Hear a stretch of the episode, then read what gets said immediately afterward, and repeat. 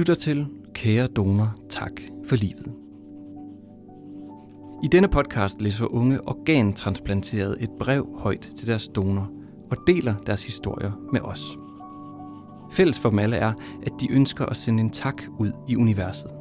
En tak for livets gave til en person, de aldrig har eller nogensinde kommer til at møde.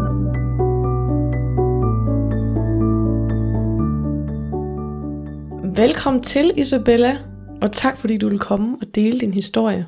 Mange tak. Kan du lige prøve at præsentere dig selv til at starte med? Jamen, øh, jeg hedder Isabella, og jeg er 26 år gammel. Jeg er i gang med at uddanne mig til sygeplejerske.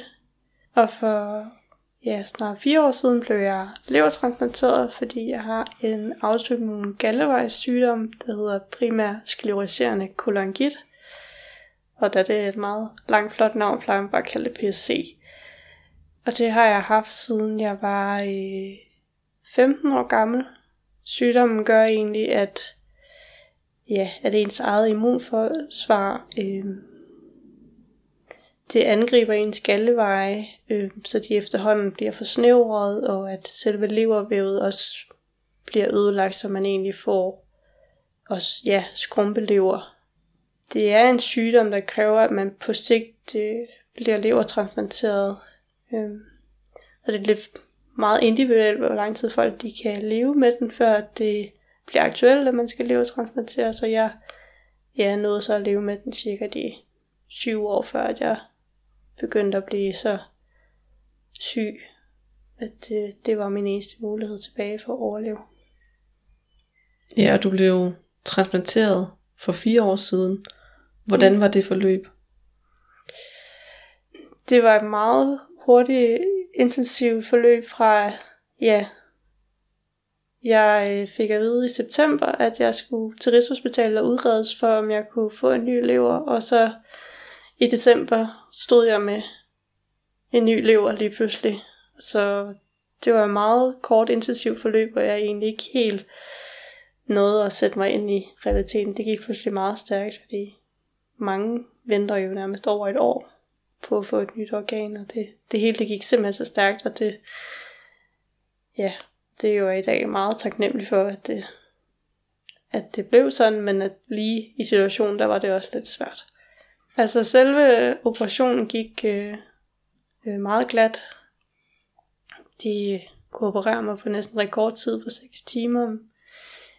Øh, men jeg var bare så indlagt i ja, en 16 dages tid, øh, hvor jeg havde lidt forskellige små komplikationer, men ikke, ikke noget øh, alvorligt. Og jeg kom over det og kom hjem igen og kunne klare mig med lidt hjælp fra min nærmeste, fordi at man får lige nogle restriktioner, hvor man ikke må løfte så mange kilo og så videre.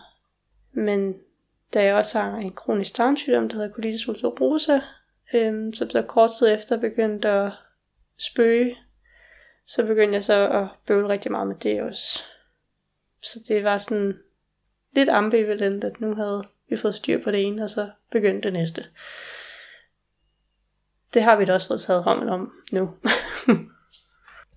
Og øh, jeg har jo bedt dig om at skrive et brev til din donor. Og for en god ordens skyld, så ved du ikke, hvem det er. Mm. Øhm, men, men jeg har bedt om at skrive det her brev, som, som vil du skrive det til og sende det. Og jeg synes da bare, at vi skal gå lige så stille i gang. Vil du ikke lige prøve at læse det første stykke op?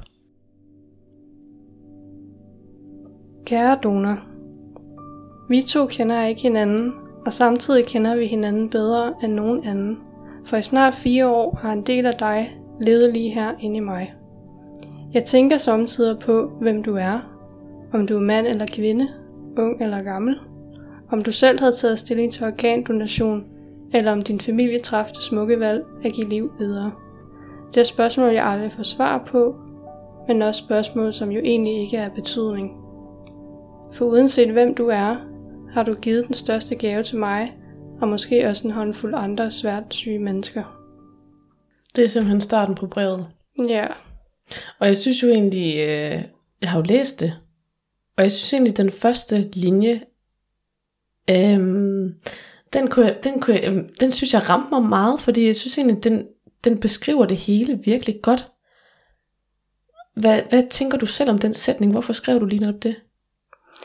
Ja, altså, jeg tror nok til det der med, at jeg synes, at det er lidt specielt at have en anden persons organ inde i sig på en eller anden måde, men, men og man, man kender jo ikke hinanden, men alligevel så lige præcis det her organ kan man sætte ind i mig, og så virkede det bare, ja, det er sådan lidt svært at forstå, så virker det jo bare, og det komplementerer simpelthen hinanden så fint, altså det er som om, at kroppene de fungerer bare sammen, selvom man jo ikke har nogen forbindelse til hinanden alligevel. Altså ja, det er sådan meget forunderligt.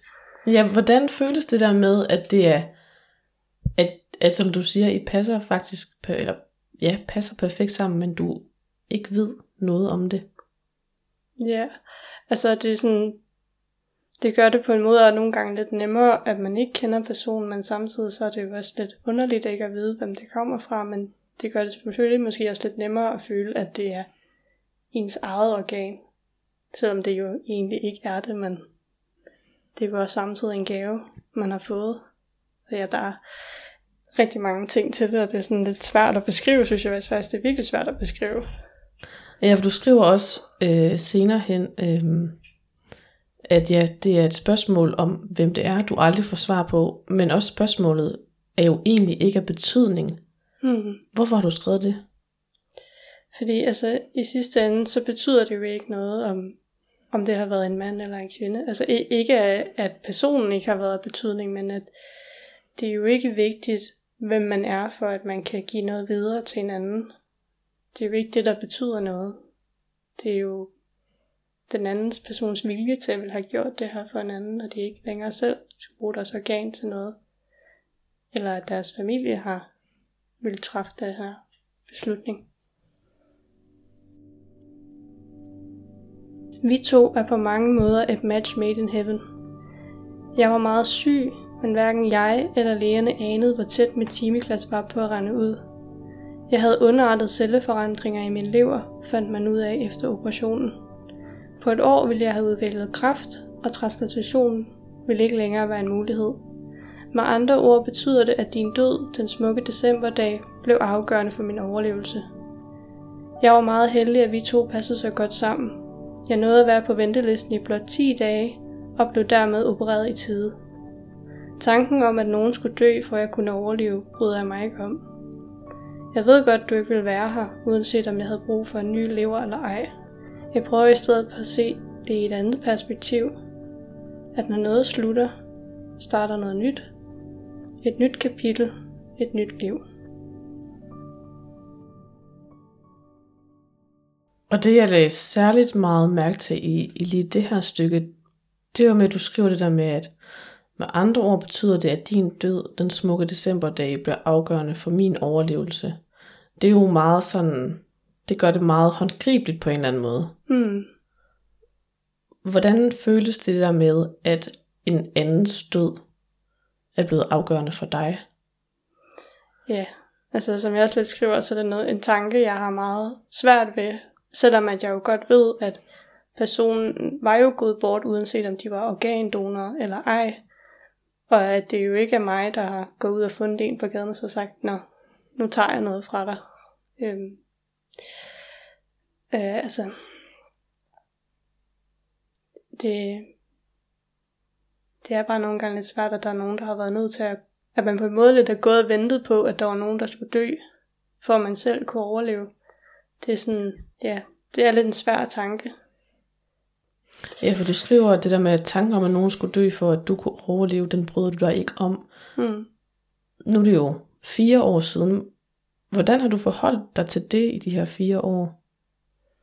Jeg ved ikke, om jeg nogle gange måske undgår at tænke så meget på det, og måske bare graver det lidt ned, eller om jeg måske sådan efterhånden har vendt mig lidt til tanken, og har prøvet at få et lidt andet syn på det at øh, ja, prøve meget at se på, jamen, der var noget, der sluttede, men det betød så også, at der var noget nyt, der kunne starte, at mit liv kunne starte igen, for det var jo gået lidt i stå, må man sige. Har det hjulpet at tænke på den måde? Ja, jeg synes, det har hjulpet meget. Øhm, især også det der med at huske på, at jeg har jo ikke stjålet noget for den her person, og det er jo ikke mig, der har forvoldt deres død. de havde jo ikke været her uanset hvad. Det synes jeg, det er vigtigt, at man, man husker på, at man har jo ikke stjålet noget fra det her menneske, og at det er sket med samtykke. Så det har hjulpet dig ligesom med at, ikke sådan at sige at komme videre, men måske mere sådan at acceptere det, der er sket. Hmm. Ja. Og så er det jo også nogle gange også rart nok, at man ikke kender alle detaljer, hvad det er, der lige præcis er sket med den her person, at det hjælper også lidt på det, synes jeg. Tror du, du ville have haft svært ved det, hvis du kendte mere? Ja, det tror jeg. Jeg tror, det havde været sværere, hvis man vidste, at om det var den her person, og der var sket de her, de her ting. Det tror jeg, det havde været sværere for mig personligt, hvis jeg vidste for mange ting om min donor. Ja, for man ved jo nærmest ingenting. Nej, det er meget lidt, man ved. Det er nærmest helt ned til de meget små praktiske detaljer. Hvad ved du egentlig? Altså, umiddelbart så ved jeg, ja, jeg ved jo hvilken dag de gik bort, og jeg ved hvilke viruser de har haft, fordi man får lavet sådan et match for at se, om det er forsvarligt øh, at blive smittet med noget, som de har haft. Og så ved jeg, at jeg har fået et helt fantastisk organ, det har jeg fået at vide. Øh, men det siger jo ikke så meget om personen, men ja, det er sådan helt lavpraktiske små detaljer, jeg ved. Jeg aner ikke noget andet. Efter operationen var det ikke så nemt for mig. Det tyngede mig meget at prøve at leve op til at leve livet til det fulde, for nu havde jeg jo fået en ny chance. Tanker om alt det, jeg havde været igennem årene op til, og hvor tæt jeg var på døden, fyldte en del. Det fyldte generelt meget, at jeg skulle leve mere, men jeg måtte indse, at min krop havde været igennem en meget hård omgang, og at den bare ikke var klar til at leve til det helt fulde. Det er den stadig ikke, og det kan jeg godt have svært ved at acceptere. Men jeg har forsøgt at finde ro i, at livet kan se ud på mange måder, og at det, der betyder noget, er, at man er omgivet af nogle gode mennesker. Og takket være dig, er jeg stadig datter, barnebarn, veninde, kæreste, faster og moster. Det er jeg meget taknemmelig for. I den første del, der skriver du det her med, at det har tynget dig meget at prøve at leve livet til fulde. Hvad mener du med det? Ja, altså jeg, jeg er i perioder meget præget af, af træthed. Og nogle dage så kunne jeg godt ønske, at jeg var ude og lave en hel masse ting, eller var ude på en masse rejser, eller ja, generelt måske lave meget mere af det, jeg ser mine jævnaldrende gør. Øh, og meget det der med, at nu havde jeg jo fået en ny chance, og jeg kunne nærmest nok måske føle lidt, at jeg skulle leve for to personer, fordi at nu skulle jeg også leve lidt for min donor, fordi de var jo rejst herfra, og det måtte jeg efterhånden indse, at det kan man ikke. Eller det kunne jeg i hvert fald ikke. Det var for meget, og det var for stort et pres at lægge på mig selv. Har du følt skyld over det? Jeg tit følelsen, at, at øh, nu spildte jeg den her chance, eller jeg har i hvert fald måttet arbejde i at se, også komme på nogle andre perspektiver i den henseende, at det var ikke realistisk at have de tanker om livet, eller se livet på den måde, for mig i hvert fald. Hvordan har du fundet, altså, hvad er det sådan en ny vej, du har fundet? Altså, som jeg også nævner lidt, det er, at, at det vigtige er jo, at nok mere, at livet føles godt, og måske ikke så meget, hvordan det ser ud udefra. Fordi det er meget bedre at have en god dag, hvor man måske ikke har lavet så mange ting, end har været ude og presse sig selv til en hel masse, og så bare have det skidt i flere dage efter, fordi kroppen ikke kan følge med, eller hovedet ikke kan følge med. Så er det bedre også bare at passe på de relationer, man har, og dyrke dem, og så ligesom slutte lidt fred i at måske leve i en lidt mindre skala. Hvorfor tror du, det har været så svært at acceptere? Altså jeg tror, altså, også når man har været syg og har været måske bremset i nogle år, hvor man øh, for næsten slet ikke har levet, eller har brugt meget tid på at bare sove sin tid væk, så kan man måske efter at have fået den her operation tænke, at nu er det bare nu, jeg skal leve livet, og øh, fordi jeg ved ikke, hvor længe jeg er her, og hvor lang tid det her holder, og jeg, jeg blev i hvert fald meget grebet af, at nu er det nu, nu er det ud, nu jeg skal ud og lave alle mulige seje ting, og opleve alt muligt. Øhm, og det ramte mig bare rigtig meget, da jeg kunne mærke, at det kan jeg bare ikke. Hvordan ramte det dig? Ja, altså man bliver jo nok lidt depressiv på en eller anden måde, at man ikke, at tingene ikke helt lever op til de forventninger, man egentlig havde øh, om det. Og det kan man jo godt gå og skamme sig lidt over. Øh, fordi at nu, nu har man fået, altså man har fået nok noget af det største, man kan modtage fra andre, at man har fået et helt organ. Hvor man så føler, at man måske ikke øh, lever helt op til et eller andet ideal, jeg har sat for mig selv, for der er jo ikke nogen, der har sagt til mig, at det er sådan, at man skal leve. Men ja, det, det var bare nogle tanker, der fyldte rigtig meget. I hvert fald det første halvår til et år fyldte det meget for mig. Hvordan har du sådan, jeg ved ikke, man kan sige, overmandet de tanker, men sådan, hvordan har du måske set det lidt på en anden måde? Altså, det har hjulpet mig meget at lære andre at kende i samme situation og se, at det var ikke kun mig, der havde det på den måde. Og vende det, ja, generelt bare det der med at snakke rigtig meget om det, og ligesom indse, jamen det er okay. Men også med min læger og så videre har også været rigtig gode til at sige, jamen det er helt fair, du har det sådan her. Der er ikke noget at sige til, at du er træt, og at du ikke kan helt det samme som din jævnaldrende, og det vil du formentlig nok heller ikke komme til. Men man er her trods alt, og man får jo også noget af livet. Det er jo ikke fordi, at jeg længere ligger på sofaen hele, hele dagen. Altså, jeg kan jo mange flere ting, end jeg kunne inden transplantationen. Så er der den her sætning øhm, til sidst i den her passage, hvor du skriver, og takket være dig er jeg stadig datter, barnebarn, veninde, kæreste, fester og moster. Og det er jeg taknemmelig for. Det synes jeg er sådan meget stærkt på en eller anden måde. Øhm, at beskrive de her ting, alle de her ting du er, at du ligesom, at man ikke bare er, er en person, man ikke bare er et navn, eller en, en krop, eller noget, men du er alle de her ting. Mm. Hvorfor var det vigtigt for dig at få det med i brevet? Jeg tror, fordi det har jo også påvirket min omgivelse meget, at øh, jeg har været så syg, og de ikke har været sikre på, om jeg kom godt igennem det. Man kan sige, hvis, hvis jeg ikke havde fået den her mulighed, jeg ikke havde fået det her organ, så havde jeg jo ikke været her mere. Og så havde jeg ikke kunne være de her ting længere for min nærmeste, som betyder alt for mig.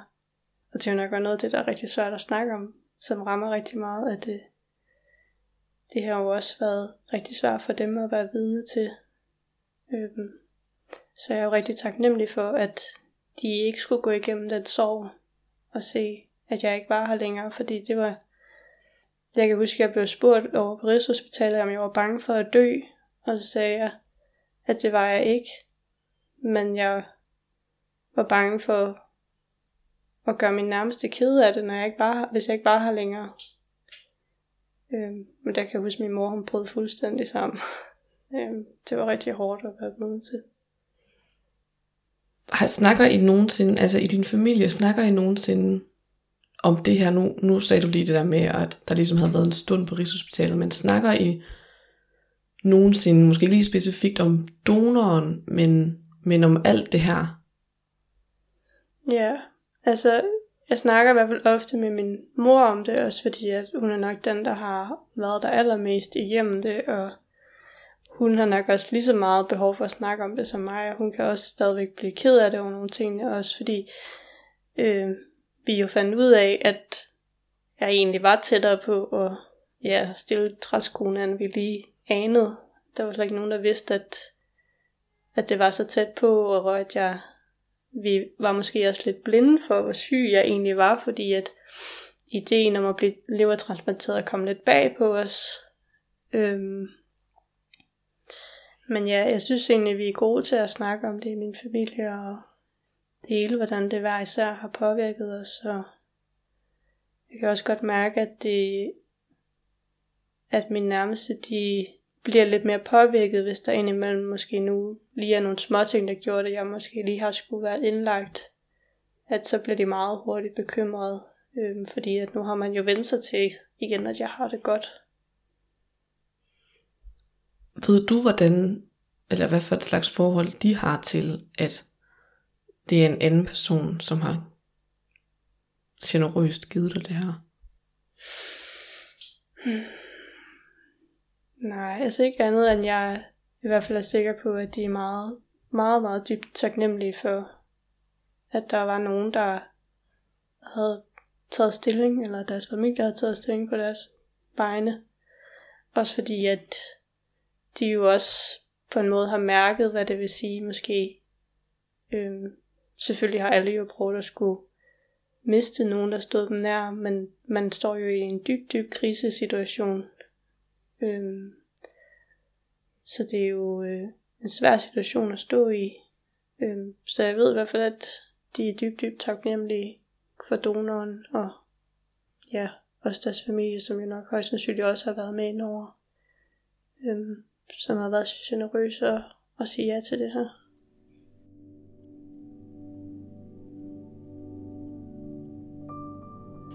Takket være dig er jeg også i stand til at leve et mere normalt ungdomsliv igen. Herunder også de ting, man som normal rask ung menneske kan komme til at tage for givet. Som at få sit hjerte knust, have eksamensstress, mangle penge sidst på måneden, at have FOMO en fredag aften. Det lyder måske ikke som rare ting, men det, betyder, men det er ting, der betyder, at man nu har haft mulighed for at leve. At få sit hjerte knust betyder, at man har haft mulighed for at lukke et andet menneske ind. At kunne have haft eksamensstress betyder, at man har haft mulighed for at kunne tage en uddannelse. At have været i stand til at bruge så mange penge, at man kigger fortvivlende i sin punkt sidst på måneden, betyder, at man har haft mulighed for at gå ud og spise en lækker middag med sine veninder. Og det at FOMO en fredag aften betyder, at nu har man faktisk et valg om at kunne tage ud. Det har ikke været særlig, num, særlig nemt at være ung og leve med organsvigt, men nu lever jeg i vid udstrækning et mere normalt liv, hvor jeg ikke besøger sygehuset hver uge, eller indlagt i tid og utid. Jeg ved godt, at jeg aldrig bliver helt som mine jævnaldrende, og at transplantationen ikke er en total helbredelse, men en måde at viske tavlen rent for den ødelæggelse sygdommen har gjort på min lever. Men den udvisker desværre ikke den ødelæggelse sygdommen har gjort på min sjæl og de tab, jeg har oplevet.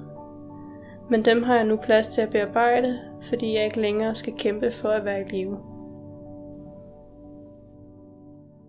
Denne her passage, synes jeg faktisk var den mest, øhm, hvad skal man sige, opsigtsvækkende, hvis man kan sige det på den måde. Fordi du netop nævner de her øh, ting, med at få sit hjerte knust, og eksamensstress, og mangel på penge, og, og de ting der. Hvorfor er det, du lige netop nævner det?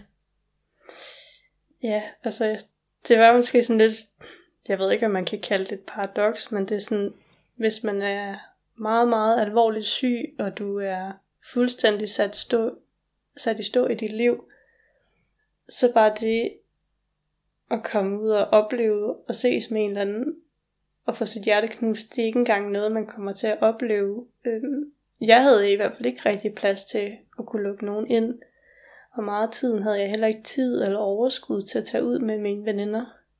Mit liv handlede rigtig meget bare om at sove og komme igennem til den næste dag. Der var ikke rigtig nogen muligheder for at leve. Altså den mulighed der var, det var at overleve. Jeg havde ikke nogen kræfter, jeg havde ikke noget energi. Ja, så altså det... Så det er sådan lidt nogle...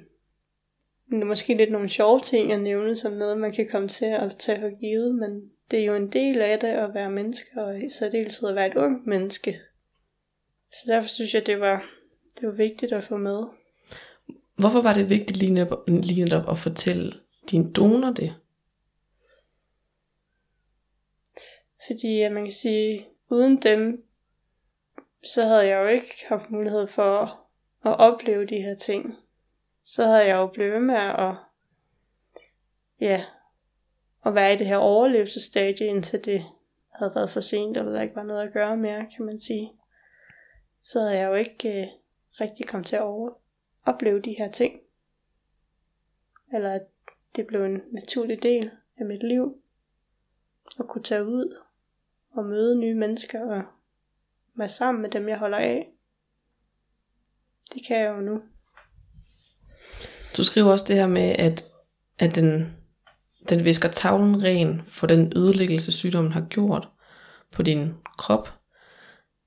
Øhm, men den visker, udvisker ikke den ødelæggelse, sygdommen har gjort på din sjæl og de tab, du har oplevet. Men der er ligesom, nu er plads til at bearbejde det, fordi man ikke længere skal kæmpe for at være i live. Hvorfor var det vigtigt lige netop at have det her med?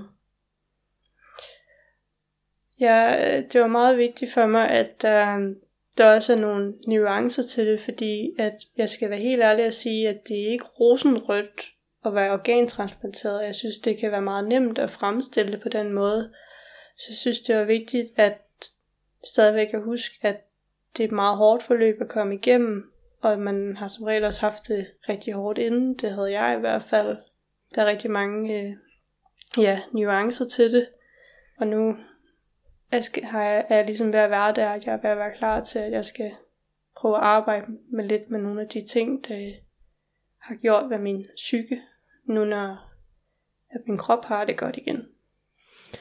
Ja, for man kan sige, gennem hele brevet, indtil nu i hvert fald, så har det jo været øh, meget fortællende og meget, øh, at du har vist din taknemmelighed rigtig meget. Og så kan man sige, så er det her måske lidt mere, jeg vil ikke kalde det negativt, men mere sådan, det som du siger med, at der er nuancer. Hvorfor synes du, det er så vigtigt at have de her nuancer med? Ja, altså, jeg sætter stor pris på ærlighed. Jeg synes ikke, jeg kunne skrive det her brev, uden at så sige, jamen, nogle gange, så er det sgu også bare skidesvært at være mig. Og det vil jeg gerne være ærlig omkring. At det er ikke altid mega nemt.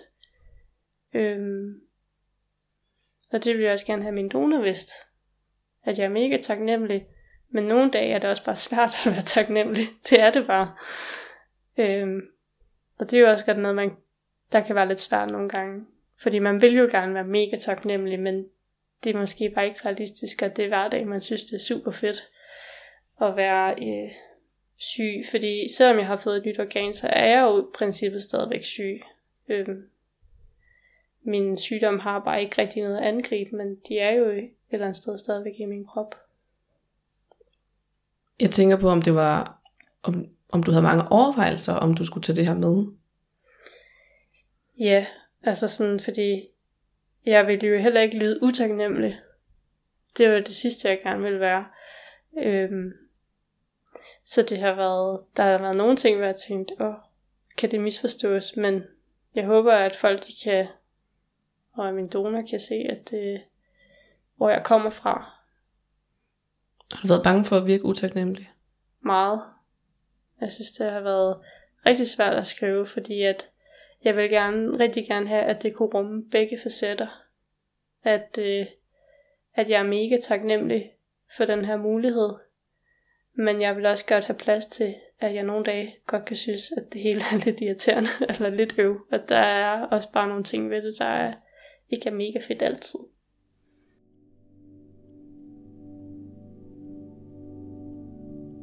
Så kære donor, tak for livet. Tak for at snakke kan kalde mig sygeplejerske. Tak for at jeg nu har en grund til at passe endnu bedre på mig selv. Tak for at jeg ikke længere har daglige smerter. Tak for at jeg ikke længere skal være bange. Tak for at jeg kan blive mor. Tak for at jeg kan opleve verden. Tak for at ændre mit syn på livet. Tak. Jeg synes, det er meget... Øh, at det havde jeg måske ikke lige regnet med at læse med det der med, at du skriver tak for, at du nu har en grund til at passe bedre på dig selv. Mm. Hvorfor har du skrevet det? Det har jeg skrevet, fordi at inden jeg blev transplanteret, der havde jeg måske nogle gange lidt en tendens til at være måske en lille smule ligeglad med mig selv og mit helbred. Jeg passede ikke altid helt vildt godt på mig selv. Øhm, men jeg synes nu, at det er lidt som om, jeg har nu føler jeg i hvert fald, at jeg har fået en rigtig god grund til at passe på mig selv, fordi jeg synes ikke, jeg kan være bekendt ikke at passe på mig selv, når at der er nogen, der har givet et organ til mig, og at der er nogle sundhedsprofessionelle, der har stået og knoklet i 6 timer uafbrudt for at få mig fikset og få mig på benene igen. Øhm, ja. Og så også bare det der med, at jeg har en lidt mere lys fremtid at gå i møde. Øhm, jeg har ikke rigtig nogen grund til at være den der sådan, nå, det kan jo bare være lige meget det hele. Øhm, det er i hvert fald noget, jeg... Det var i hvert fald noget, der gik rigtig meget op for mig, da jeg sad og skrev der på brev, at jeg passer egentlig 10 gange bedre på mig selv nu, efter jeg har fået det her organ, end jeg gjorde inden. Kan man føle sig presset til at passe bedre på sig selv? Altså det der med for eksempel, øh, øh, måske ikke være ligeglad, men i hvert fald øh, ikke lige at, eller lige tage en ekstra løbetur, eller sådan noget der. Føler du dig, føler du dig presset til at passe bedre på dig selv? Ja, jeg kan godt mærke nogle gange, at jeg måske ikke presser min krop helt lige så meget, som øh, jeg måske gjorde før i tiden. Jeg trækker måske, måske stikket lidt hurtigere, end jeg øh, er nødt til, og det er nok også noget af det, jeg stadigvæk prøver at finde en balance i. Øh, og det er måske også fordi, at man har prøvet at være helt derude, hvor at man følte, man nærmest ingenting kunne. Og ja, og man helst ikke vil derude igen. Men det, det kan godt være lidt som at finde ud af sin krop lidt på ny efter det her. Hvad kan den egentlig, og hvad kan jeg tillade mig at udsætte den for et eller andet sted? Hvor meget kan jeg presse mig selv? Det, det er stadigvæk lidt en balancegang, jeg prøver at, at finde frem til. Mm, så skriver du til allersidst, tak for at ændre mit syn på livet. Hvordan har, hvordan har det ændret dit syn på livet, det her? Jeg tror også, det relaterer sig lidt til det, jeg skrev i brevet lidt tidligere med, fordi jeg havde det jo meget sådan, at livet, så skulle man ud og lave en hel masse, og man skulle opleve en hel masse, og ja, og nu er jeg måske gået mere over til, at livet, for i hvert fald for mig, måske bare handler mere om, at det føles godt. At det føles godt at være her. Øhm, og at man ikke behøves at lave virkelig meget. Selvfølgelig har jeg stadigvæk lyst til at opleve ting, og jeg har stadigvæk også lyst til at opleve verden, men det bliver i mit tempo. Og der er ikke nogen grund til at presse sig selv, fordi at man måske nok nå det. Nu har jeg jo ikke en eller anden på den samme måde deadline hængende over mit hoved mere nu. Skal jeg forhåbentlig være her i rigtig, rigtig mange år. Igen takket være min donor. ja. Hvordan har det været at skrive det her brev? Det har været rigtig svært, synes jeg. Men jeg synes også, det har været en god proces, og jeg synes, det har været rart at få skrevet nogle tanker ned. Jeg kan jo ikke rigtig mærke, at den lever, jeg har fået, ikke på den måde er min egen. Jeg kan jo godt lide at sige nu, at det er min lever, for nu har jeg jo fået den. Det er jo en gave, jeg har fået. Øhm, men det er jo ikke noget, jeg mærker så dagligt, udover at jeg har fået det godt igen, og at jeg kan have et mere normalt liv igen. Så jeg synes, det var rart at øhm, sætte sig ned og få skrevet de her ting ned og udtrykke øh, min taknemmelighed, fordi at det, det kan jo godt være lidt svært at finde ud af, hvordan man skulle gøre det på nogle andre måder i hverdagen. Hvorfor har det været så svært?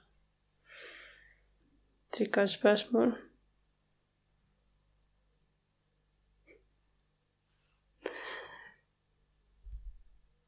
Tror bare, ja, fordi man kan jo ikke, øh, man kan jo ikke tage telefonen og ringe til dem, eller altså hvis jeg beder en bøn, så ved jeg jo ikke, om der er nogen, der hører den. Altså det, det er lidt svært, når folk ikke er her, og jeg ikke ved, hvem personen er. Jeg kan ikke besøge en grav og sætte mig ned og sige sådan, om det er mig, der har fået din liv, og jeg har det godt nu.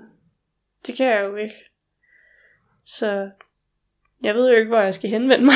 altså, så det er svært, så jeg håber, at hvor end personen er, at de hører det, eller de kan mærke det, eller ja, det bliver sådan lidt spirituelt på en eller anden måde, men ja. Vil du gerne have haft, at du kunne gå et sted hen? Eller hvad skal man sige, mere sådan rette et, altså rette et bestemt sted hen? Ja, men det kunne være lidt rart sådan, på en eller anden måde have en retning, man kunne pege det henad. Men samtidig så er det også lidt det der med, fordi man har jo ikke lyst til at sige noget forkert, men jeg tror heller ikke rigtigt, at man kan sige noget forkert. Ja. Hvordan vil du være bange for at sige noget forkert? Det er måske igen lidt det der, vi snakker med, om man kan komme til at virke utaknemmelig, eller selvom at det er jeg overhovedet ikke, så jeg ved ikke rigtig, hvorfor jeg vil være, hvad jeg vil være bange for. Men det er bare, ja, jeg tror også bare, det er så svært at skulle øhm, sætte ord på, hvordan det er, det føles, og få den her mulighed. Altså, det synes faktisk, det har været rigtig svært bare at sætte nogle ord på det, der dækker det. Hvor stort det jo egentlig er. Håber du, at din donor på en eller anden måde kan mærke eller se, at det, at det er dig, der ligesom har fået den her gave af ham eller hende? Ja, det håber jeg. Et eller andet sted, så håber jeg det. Selvom det også er sådan lidt, lidt skræmmende på en måde. Sådan, men ja, jeg håber, at de på en eller anden måde ser mig og tænker, at, at det er gået mig godt, og at de er glade for, at, at det er lige præcis for mig, der blev den heldige. Så tror jeg bare, at jeg vil sige tusind tak, fordi du delte din historie, Isabella. Tak fordi jeg måtte.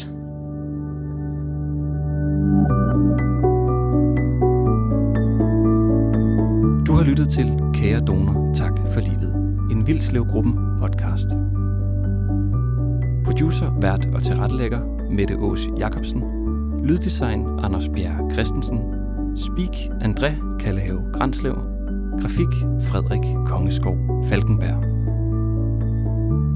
Du kan følge Vildslevgruppen på Instagram og støtte unge, som lever med organsvigt via MobilePay nummeret 723900.